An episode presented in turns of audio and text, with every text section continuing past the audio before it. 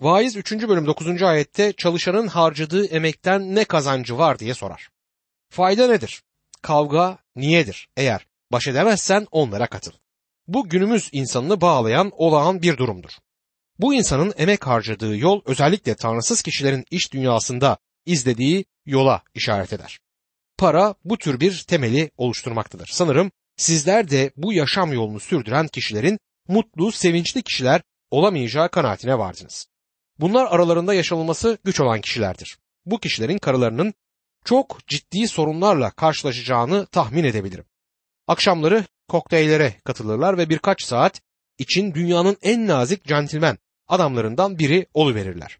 Daha sonra en iyisi onların yolları üzerinde durmamaktır. Vaiz 3. bölüm 10. ayette Tanrı'nın uğraşsınlar diye insanlara verdiği zahmetli işi gördüm diyor Süleyman. Süleyman etrafına bakındı. İnsanları her yerde sıkıntı içinde gördü. Bu sorunların en küçüklerinden birinden bile kaçabildiğinde kendini şanslı kişi saydı. Hepsi bu kadar. Vaiz 3. bölüm 11. ayet. O her şeyi zamanında güzel yaptı. İnsanların yüreğine sonsuzluk kavramını koydu. Yine de insan Tanrı'nın yaptığı işi başından sonuna dek anlayamaz diyor. Rab insanların yüreğine sonsuzluk kavramını koyabilmelerine izin verdi ki böylece dünyanın onları doyuma ulaştırmayacağını anlasınlar. Birçok kişi yaşama mümkün olduğunca tat al felsefesiyle başladı. Bazıları yaşam bir portakaldır. Posası çıkana kadar suyunu sıkmalıyız diye yaşama yaklaşır. Süleyman da bunu yaptı ama onu tatmin etmedi elde ettikleri. Vaiz 3. bölüm 12. ayette ise insan için yaşamı boyunca mutlu olmaktan, iyi yaşamaktan daha iyi bir şey olmadığını biliyorum diyor. Bu kalabalık içerisinde başka bir grup vardır. Bunlar sevapçılar grubudur. Bir yolculukta yanımda oturan kişi bana şöyle dedi. İnsan yapabildiğince iyilik yapmalıdır. Benim yapmaya çabaladığım bu. Size onun gerçekte çok ya da yeterince iyilik yapmadığını söylemek isterim. Bu sadece onun yaşam felsefesidir. Vaiz 3. bölüm 13. ayette ise her insanın yiyip içmesi, yaptığı her işle doyuma ulaşması bir tanrı armağanıdır diyor. Bu adam içmekte zarar görmüyorum diyor. Onun bakış açısından yaklaşıldığında yanlış alan şey yoktur. Bu çağdaş insanın kadercilik anlayışıdır. Vaiz 3. bölüm 14. ayette ise Tanrı'nın yaptığı her şeyin sonsuza dek süreceğini biliyorum. Ona ne bir şey eklenebilir ne de ondan bir şey çıkarılabilir. Tanrı insanların kendisine saygı duymaları için bunu yapıyor diyor. Tanrı istemi ilk plana konulmuş gibi konuşmaktalar ama bu görüş açısından yaklaşıldığı zaman dedikleri gerçekte şudur. Eğer kurtulmam Tanrı'nın istemi değilse kurtulmak istemiyorum. Görüyorsunuz kadercilik Tanrı'nın acımasına ve lütfuna hiç yer bırakmaz. Kadercilik Tanrı duaları işitmez ve onlara yanıt vermez der. Sevgili dinleyicim, dünyayı yaşanılır kılan ve insan yüreğine barışı ve sevinci getirebilen Tanrı'nın merhameti, lütfu ve sevgisidir. Bu noktada bir başka felsefeye geçiyoruz. Bunun ismi egoizm yani bencilliktir. Kendini sevme sevdası. Bu tüm davranışların ben çıkarına göre düzenlenme çabasıdır. Vaiz 3. bölüm 16. ayette güneşin altında bir şey daha gördüm. Adaletin ve doğruluğun yerini kötülük almış diyor. Burada tüm insanların kötü oldukları söylenir. Kimseye güvenemezsiniz. Kötü gözle bakış insan ırkının genellikle sahip olduğu bakış açısının bu olduğunu itiraf etmektir. Konuşmacı olarak katıldığım bir toplantıda yönetici şöyle dedi.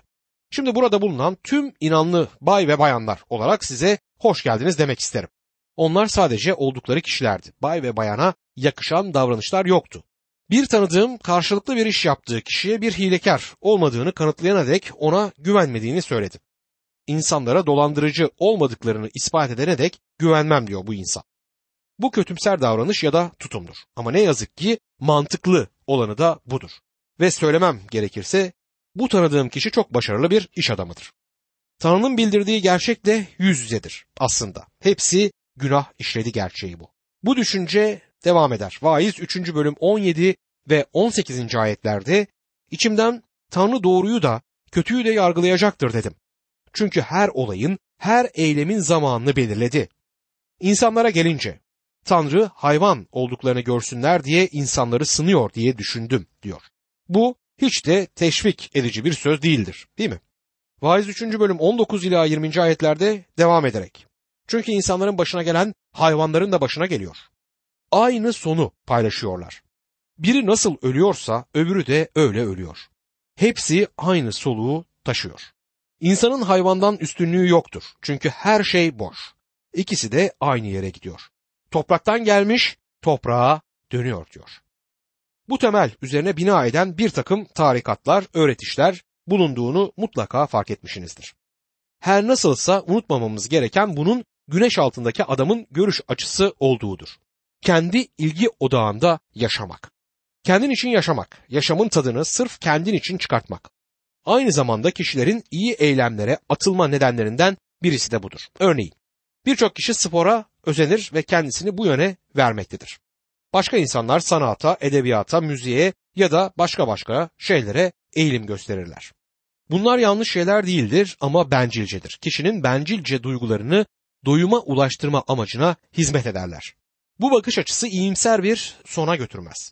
Görüyorsunuz evrim teorisi insanların bir hayvan olduğunu söylüyor ve bu hayvan şimdi insan olmuş. Egoizm, bencillik ya da kendine ilgi bir insanın değerini aşağı görür ve insana bir hayvan der. Bu felsefe Hindistan'daki kast sistemini ve dünyanın diğer bölümlerindeki sınıf sistemini tetiklemektedir.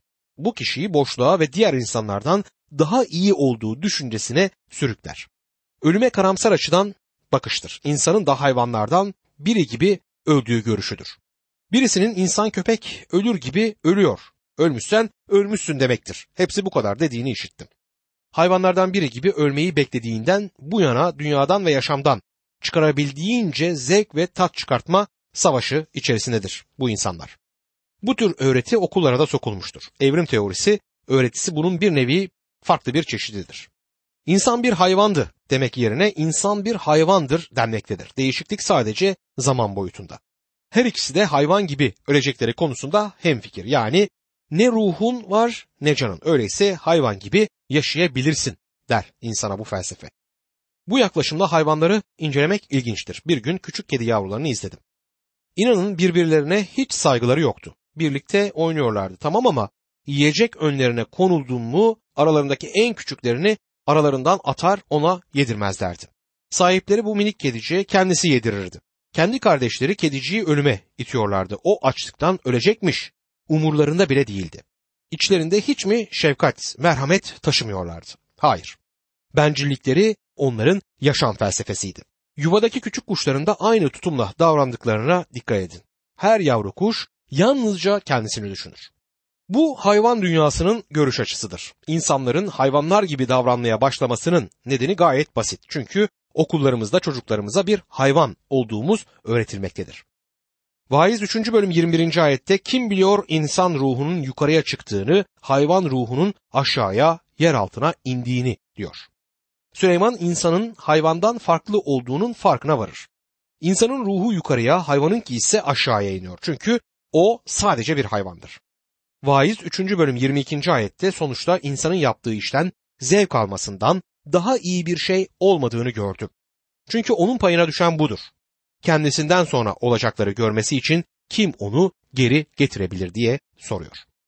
Bir başka anlatımla bu yaşam sahip olabileceğimiz tek şeydir. Yine bu çağın öğretisi her yola gelmektir. Kişinin kendisini çevresine uydurmasına ve hayvan gibi yaşamasına bu felsefe yardım eder. Bu her yana giren hippi felsefesinin bir başka koludur. Süleyman'ın özdeyişleri 4. bölüm Süleyman'ın bencillik felsefesinde doyum aramak üzere yaptığı araştırmalara değinmeyi sürdürür. Vaiz 4. bölüm 1. ayette güneşin altında yapılan baskılara bir daha baktım. Ezilenlerin gözyaşlarını gördüm. Güç ezenlerden yana, avutanları yok diyor. Bu dünyanın birçok yerinde yapılan politikaları andırır değil mi? Bencil asiler egemenliğe karşıdır. Hangi yönetim sistemi, rejimi olursa olsun fakir halk daima ezilmektedir. Açıkça konuşmak gerekirse fakirin hali her zaman haraptır. Bu konuda en ufak bir şüphe dahi yok. Ezilenler vardır. Protesto hareketleri de işte bu dönemde başlar. Vaiz 4. bölüm 2. ayette çoktan ölmüş ölüleri, çoktan ölmüş ölüleri hala sağ olan yaşayanlardan daha mutlu gördüm diyor. Sanırım şu sözü sıklıkla duyuyoruz. Keşke ölseydim. Ya da öyle olmaktansa ölmeyi tercih ederdim. Her ikisi de egemenliğe karşıdır. Kim ne derse desin ölümün hiç kimseden korkusu yoktur. Vaiz 4. bölüm 3. ayette ama henüz doğmamış, güneşin altına yapılan kötülükleri görmemiş olan ikisinden de mutludur diyor. Burada madalyonun öteki yüzü görülür. Gelecek nesiller için dünyaya doğmamış olmak daha iyidir. Keşke hiç doğmasaydım sözünde sıklıkla işitmekteyiz. Vaiz 4. bölüm 4. ayette harcanan her emeğin, yapılan her ustaca işin ardında kıskançlık olduğunu gördüm. Bu da boş ve rüzgarı kovalamaya kalkışmakmış diyor.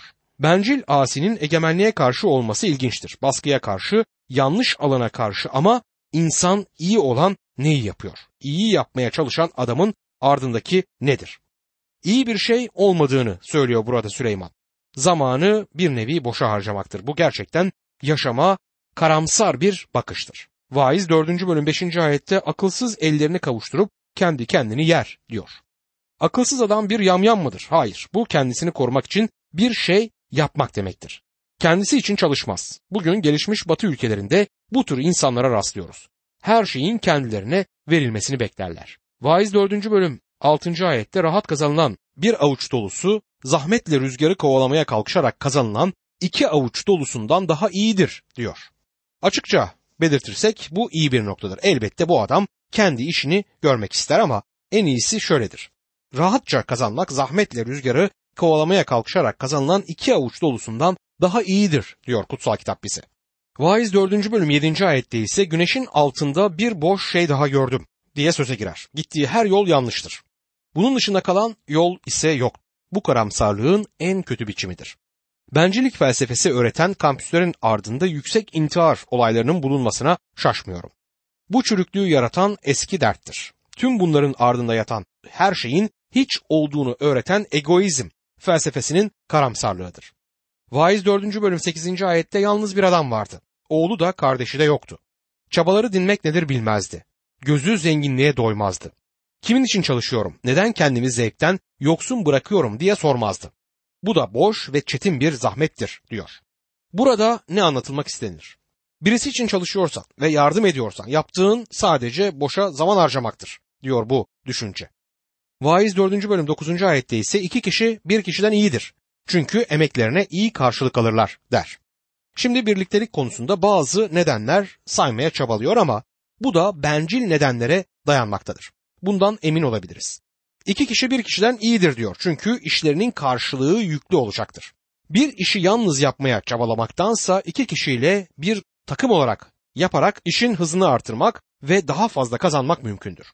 Vaiz 4. bölüm 10. ayette biri düşerse öteki kaldırır ama yalnız olup da düşenin vay haline onu kaldıran olmaz diyor.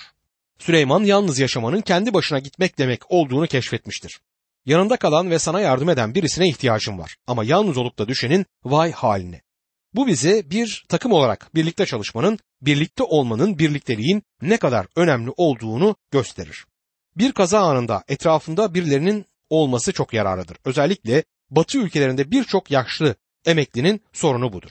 Düşüp bir yerlerini kırabilirler ve telefona gidemezler. Komşuların akıllarına bakmak gelip de bunu gerçekleştirene dek bazen bu kazanın üstünden birkaç gün geçer. Öyleyse birlikte olmak iyidir. Eğer birisi düşerse öbürü ona yardım edebilir. Vaiz 4. bölüm 11. ayette ayrıca iki kişi birlikte yatarsa birbirini ısıtır.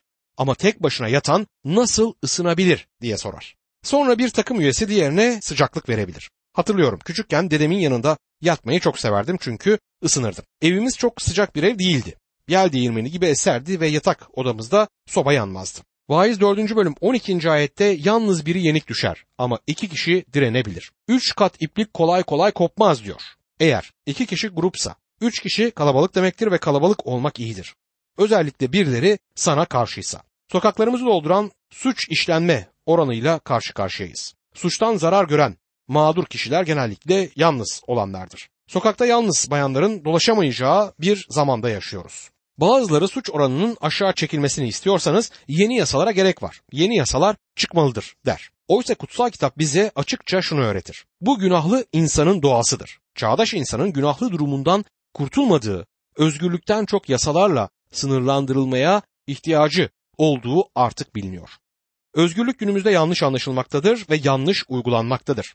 Caddeleri kesmek, bağırıp çağırmak, kimsenin duymak istemediği müzikle kulakları tırmalamak ve dilediğini yapmanın adı özgürlük değildir. Sevgili dostum, özgürlük her şeyi yapmaya ehliyet değildir. Yumruğunu sallamaya özgürlüğün var ama benim burnumun başladığı yerde senin özgürlüğün bitmelidir. Bugün birçok fikrimizi değiştirmemiz gerekliliğinin ihtiyacı doğmuştur. Kendine odaklı insan bu yaşamdan doyum bulamaz. Kendi işini kendin görmek bir süre seni hoşnut edebilir ama sonunda bundan yorulacaksın. Ben yalnız seyahat etmesini sevmem. Birçok konferansa katılırım. Bütün bir yıl boyu ve karımı da beraberimde mümkün olduğunca götürmeye çalışırım. Birçok kişi yalnız bir yerlerde olmayı sevmediğimi bilir. Vaiz 4. bölüm 13. ayette yoksul ama bilge bir genç artık öğüt almayı bilmeyen kocamış akılsız kraldan iyidir diyor. Süleyman her ikisiydi. Bilge bir genç ve akılsız bir kral. Vaiz 4. bölüm 14. ayette ise çünkü genç ülkesinde yoksulluk içinde doğsa bile cezaevinden krallığa yükselebilir der. Ülkemizde olup bitenlerle ilgilenmek yerindedir. Çünkü eninde sonunda olanların bizim yaşamımıza etkileri olacaktır. Birçok insan gittikçe fakirleşiyor çünkü siyasetçiler ve onların kayırdıkları insanlar zenginleşip yükünü tutmuştur. Halkın bunu protesto etmesine kesin hakkı var. Rüşvet ülke çapında büyük iş kolu haline gelmiş, birçok kişi birçoklarını yoksullaştırmaktadır ve emeklilerin maaş kuyruklarında çektikleri dert yürekler acısıdır. Vaiz 4. bölüm 15 ve 16. ayetlerde güneşin altında yaşayan herkesin kralın yerine geçen genci izlediğini gördüm. Yeni kralın yönettiği halk sayısız olabilir. Yine de sonrakiler ondan hoşnut olmayabilir. Gerçekten bu da boş ve rüzgarı kovalamaya kalkışmaktır diyor. Kralın yerine geçen genci izlediğini gördüm. Süleyman'ın ikinci çocuk olduğunu görmek ilginçtir. Batşeva'nın ikinci çocuğuydu. O Davut'un kendisinden sonra kral olması için seçtiği çocuk değildi. Süleyman, İshak'ın, Yakup'un ilk çocuklar olmadığını fark edince gördü ki Tanrı ikincileri de seçiyor. Eğer kendini ikinci sınıf birisi hissediyorsan unutma ki Tanrı yanında birinci sınıf insansın. Dikkat edilmesi gereken ikinci nokta ise sonraki şeylerin öncekilerden farklı gözükmeleridir. Yine de sonrakiler ondan hoşnut olmayabilir diyor. Birisi bir başbakan zamanında çok tutulan, sevilen birisi olabilir. Fakat eleştiriler başlayınca basın ardından çekilince sesi duyulmamaya başlayınca bir bakmışsınız ki halk için bereket olmaktan çok bela haline gelivermiştir. Yeni kralın yönettiği halk sayısız olabilir. Yine de sonrakiler ondan hoşnut olmayabilir diyor. Vaiz 5. bölümde Süleyman'ın başka bir şey denediğini görüyoruz. Bu sizi de ilgilendiren büyük uğraş olabilir. Dinle doyum bulmayı aramaktadır ama bulamaz. Size biraz iddialı gelebilecek bazı sözler söylemek isterim. Ama lütfen söylediklerimin tamamını dinlemeden onları reddetmeyin. Dinin insanı dünyadaki birçok şeyden daha fazla lanetlediğini biliyor muydunuz? Pagan dinlerin geçmişte ve günümüzde insanlık üzerinde gerçekleştirdiklerine bir bakın. Hindistan'ın durumuna bir bakın. Bu insanlar dünyanın tüm diğer insanlarından daha aşağı bir düşünce yapısında yaşamaktadırlar. Onları aşağılarda tutan dinleridir. Çin'e bakın. Çin'de büyük bir diktatörlük rejimi yaşanmaktadır ama bu Çin'i bunun hesabını ödeyen bir ulus yapar. Pagan dinleri onlar için daha fazla şey yapmadı. Güney Amerika doğaüstü ve doğaaltı kaynaklar bakımından kuzeyi kadar zengindir ama bakın insanların yaşantısı nasıldır. Onların dinleri bu tür sefil yaşam sürdürmelerini sağlamaktadır. Hristiyan inancının din haline dönüştüğü liberal ülkelere bir bakın. Ülke Tanrı'ya inancı arka plana attığında, kutsal kitaba saygı ortadan kalktığında, her şeye evet, amin diyen bir düşünce minberin ardından okunmaya başlandığında ülkenin çöküşü de başlar. Dostum eğer bir din sahibiyseniz onu bırakın ve Mesih İsa'da canlı, diri bir ilişkinin peşine düşün. Ben şahsen Hristiyanlığı yani Mesih inancını bir din olarak adlandıramam. Mesih inancında dinsel tekrarlar ve şekilcilik yoktur. Hiç durup bunu düşündünüz mü bilmiyorum. Bu çok değişik kiliselerde çok değişik tapınmaların bulunmasına bir nedendir. Örneğin dilersen hamd ilahileri söyleyebilirsin. Dilemezsen söylemezsin. Mesih inancı inanlarını bir forma şekle sokmaz. Neden? Çünkü Mesih inancı kişiseldir. Hristiyan olmak demek Mesih'e güvenle bağlanmak demektir. Din insana hiçbir zaman bu konuda yardımcı olamayacaktır. Şimdi Süleyman'ı dinleyin. Çok dehşetli sözleri olacaktır dinde doyum ararken.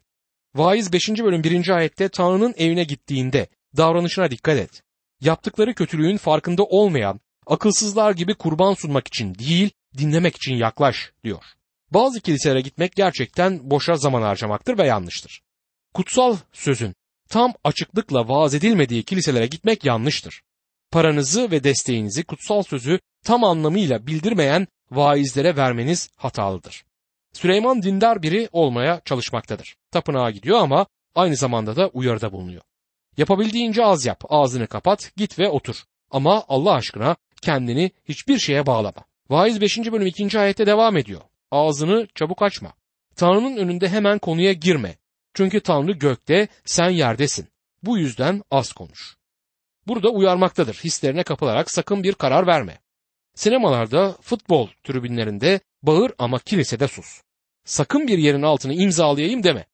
Eğer bir ev kiralamak istiyorsan kontratın altını elbette imzalayabilirsin ama Tanrı için sakın ola imzanla bir sorumluluk altına girme diyor.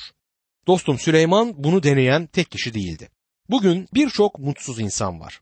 Kendilerini asla tam olarak vermiyorlar. Sadece tatlı bir ayinin ruhlarını okşamasını ister bu kişiler. Bundan daha başka bir çıkmaz yol olamaz. Vaiz 5. bölüm 3. ayette çok tasa kötü düş, çok söz akılsızlık doğurur der.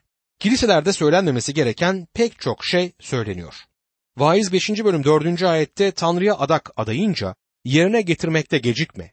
Çünkü o akılsızlardan hoşlanmaz, adağını yerine getir diyor. Eğer Tanrı ile bir işin yoksa bir davete evet demeye kalkışma. Bir toplantıda bazı eleştirilere uğradım. Sebebi ise gençleri öne davet ederek imana çağırmamam oldu. Bu bir nevi oyun bozanlıktı. Oysa gençlerin bulundukları yerde Mesih İsa için bir karar vermelerinin daha iyi olacağı düşüncesindeydim. Biliyor musunuz kendilerine bir şey olmadığını anladıklarında kaç kişi öne bu toplantılarda gelir? Tanrı'ya adak adayınca yerine getirmekte gecikme, yeminini bozma. Tanrı'ya karşı değil. Tanrı'ya sözler verebilirsin. Bunları yapmakla, onunla her işini yoluna koyduğunu da sanmamalısın. Ortalıkta bir sürü anlamsız dinsel konuşmalar ve dinsel vaatler var. Anlamsız çünkü asla yerine getirilmiyorlar. Biliyor musunuz gerçekte Tanrı adaklara ilişkin bir yasayı vermiştir. Kutsal kitabın Leviller 27. bölümünü okumanızı öneririm. İleride bu konuya daha geniş değineceğiz. Sevgili dostum, Tanrı'ya adak adadığında ne söylediğini iyi bilmelisin. Çünkü Tanrı bunu senden isteyecektir. Ortalıkta pek çok İncil müjdecisi var ki artık müjdelemiyorlar. Birçok vaiz var ki artık kürsünün arkasında durmuyor. Birçok inanlı var ki nerede olduklarını bilmiyorlar. Çünkü Tanrı'ya ne söz verdiklerini ağızlarından çıkanı bilmiyorlar.